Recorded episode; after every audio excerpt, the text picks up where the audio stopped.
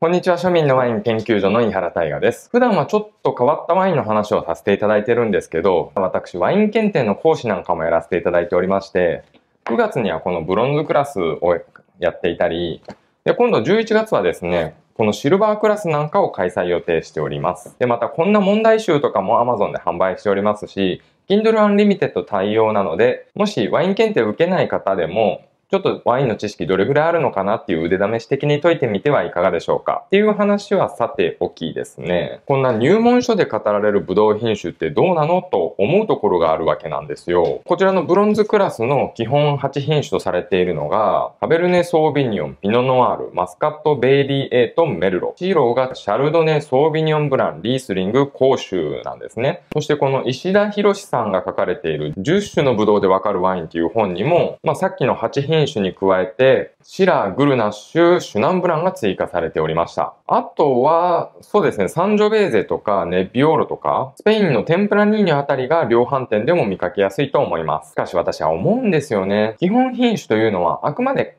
高級なワインのイメージに寄せていっているのではないかと感じるんですよね。3000円以上のカベルネソービニオンじゃないとカベルネ・ソービニオンの本来の味は味わえませんみたいな。実際にシャブリやブルゴーニュを飲まずして、このヨセミテロードのシャルドネなんか飲んでも別に違和感ないんですけど、シャブリ飲んだ後、そういうコンビニのなんかシャルドネとか飲むと、え、シャルドネってこんなんじゃないよみたいな違和感が出るわけですよ。要するにこの基本品種というのはピンからキリまでの幅が大きすぎるんですよね。そう考えるとこのピンを中心に買ってる我々庶民にとっては、そのピンの基本品種飲んでても、これよりうまいシャルドネあるんだよなとか、ピノノワールはこんなんじゃないだよなとか、そういう思考が出てくるんですよね。すなわち最初からピン止まりのブドウ品種といえば、まあ失礼なんですけど、値段幅が極力少ない品種もちろん探せば高級ワインもあるんでしょうけど、高級ワインとしてあまり存在しないブドウ品種を絞り込んで飲んでいくと、劣等感なしでワインを楽しめるというわけなんですね。得てして外れワインというのは期待値とのギャップで生じます。そういった意味で今回紹介する新基本のブドウ品種10選は、低価格でも常に安定したパフォーマンスを発揮してくれます。もちろん私の好みというフィルターを通ってるんですが、最後に最後に庶民が避けるべきブドウ品種5選なんかも特典パートとしてして用意しておりますので、ぜひ最後までご覧くださいませ。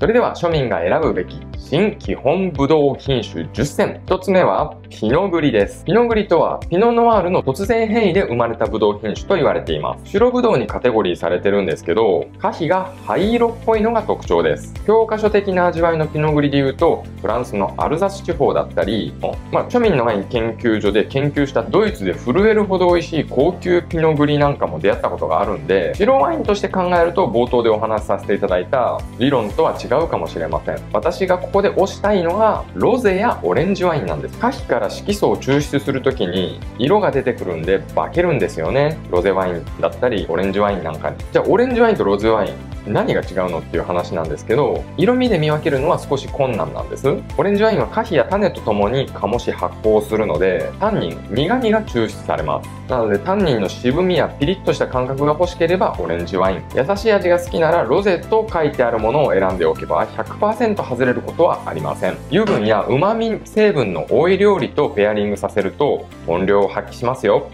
庶民のワイン研究所研究済みワインでおすすめはこちらとこちらになります。オレンジワインの入門としてぜひ試してみてください。それでは2つ目アルバリーニョ。主にスペインとかポルトガルで出会うブドウ品種なんですけど特にリアスバイシャスっていう地域が有名でフルーティーなタイプなのに基本品種の安ワインみたいにフルーツ独感系の単調的な味わいとは違い複雑なアロマを楽しむことができます。それは中にはアルバニーニョだってジュースやんっていうのもあるんですけどそのジュースとして飲んでもめちゃくちゃ美味しいんですよね。おすすめはこのアロってワインなんですけど買いやすいのはマリエッタっていうカルディのワインがアルバニーニョとして有名です。次3つ目。グレーラグレラとも言いますね。知る人ぞ知るプロセッコでに使われているブドウ品種なんですけどちょっと待ってプロセッコって何ってところからですね。実はプロセッコ世界で一番飲まれているスパークリングワインなんシャンパンと同じ製法という名の銀スプーンの味がするスパークリングワインとは違い。手頃な価格ですし、タンク内発酵として手頃な価格とフルーティーな風味で世界中の消費者に受け入れられています。まあ、こんな風にちょっとプロセックを深掘りしていくとですね、1本の動画ができてしまうぐらいの分量になってしまうんで、本日はこの辺りで留めておきます。次に紹介するのはマルベックです。と黒ぶどう来ましたね。いやー、マルベックですよ。アルゼンチンワインですよ。フランスのカオールですよ。黒いワインとも言われてるやつですよ。とりあえずこのクマってやつ、1000円ぐらいで多分スーパーとかで売ってるんで、飲んでみてください。話はそれからです。次4つ目、ランブルスコ。昔ツイッターで甘口ワインのおすすめはみたいな議論が出てきた時に、ランブルスコを勧めてたソムリエがですね、なんか異常に叩かれてたんですけど、甘口ワインって安いのに手を出すと結構思ってたんと違うみたいなのが多々あるんですけど、ランブルスコって炭酸が入ってるんで、ジュース的に美味しく飲めるんですね。二日酔いの時とか、今日ちょっと肝臓重たいなとか、それでもなんか飲みたいなっていう時に飲むワインとして最適なんですよね。アルコールあまり感じないので、お酒苦手って方にもぴったりなんですよ。正式には複数のブドウ品種の総称として用いられることが多いのですが、まあ、ま、まあ、今日は細かいこと気にしないでランブルスコ覚えてください。やや甘口とか甘口とかいろいろバリエーションあるんですけど、辛口って書いてても結構甘く感じるんで、まずは辛口のランブルスコから入っていただきたいところ。次5つ目、グルナッシュブラン。赤ワイン用の品種グルナッシュの白バージョンなんですけど、全くの別物です。もう今私、グルナッシュブランを想像しただけで唾液の分泌量がちょっと上がってくるぐらい、今日紹介する中で実は一番好きかもしれません。スペインとか南フランスの方でよく使われるブドウ品種で、このチャンネルでも最強コスパワインで紹介させていただいたエステザルグやマスドジャニーニといった南フランスのワインに使われております。なぜこの中なぜ一番好きなのにオチとして紹介しないかについては、見つけるのが結構難しいという点なんですね。名前にグルナッシュブランってあんま書いてないんですよ。なんで、ある程度リサーチして、ピンポイントで狙い撃ちしないと出会えないブドウ品種かもしれません。果実味豊かな濃厚白ワインとして秀逸です。6つ目はミュスカデです。良い意味でも悪い意味でも大体同じ味に感じるのがこのミュスカデです。フランス・ロワール地方の白ワインで、ニュートラルなブドウ品種として有名です。意味わかんないでしょニュートラルなワインって。ニュートラルなワインとは、控えめな香りと、オークとか、そういう樽の香りとかも全然なくて、ミネラルだとか、繊細な酸味だとか、そういったものを楽しむワインとなります。シュールリーという製法を折とともに熟成することによって、ちょっとしたピリリ感がアクセントになって、軽い料理や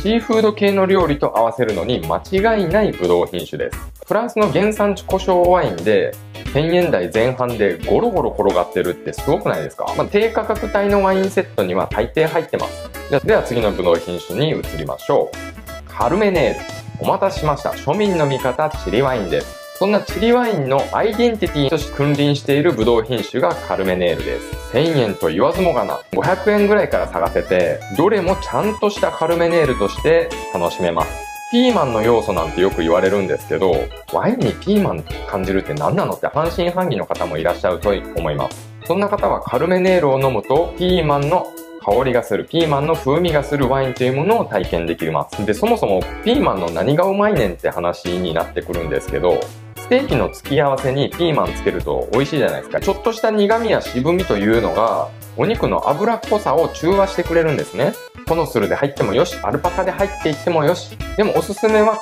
このアストロス。1000円以下で赤ワイン買うとしたらカルメネール、一押しですよ。次に紹介するブドウ品種はグリッロです。イタリアワイン好きの皆様、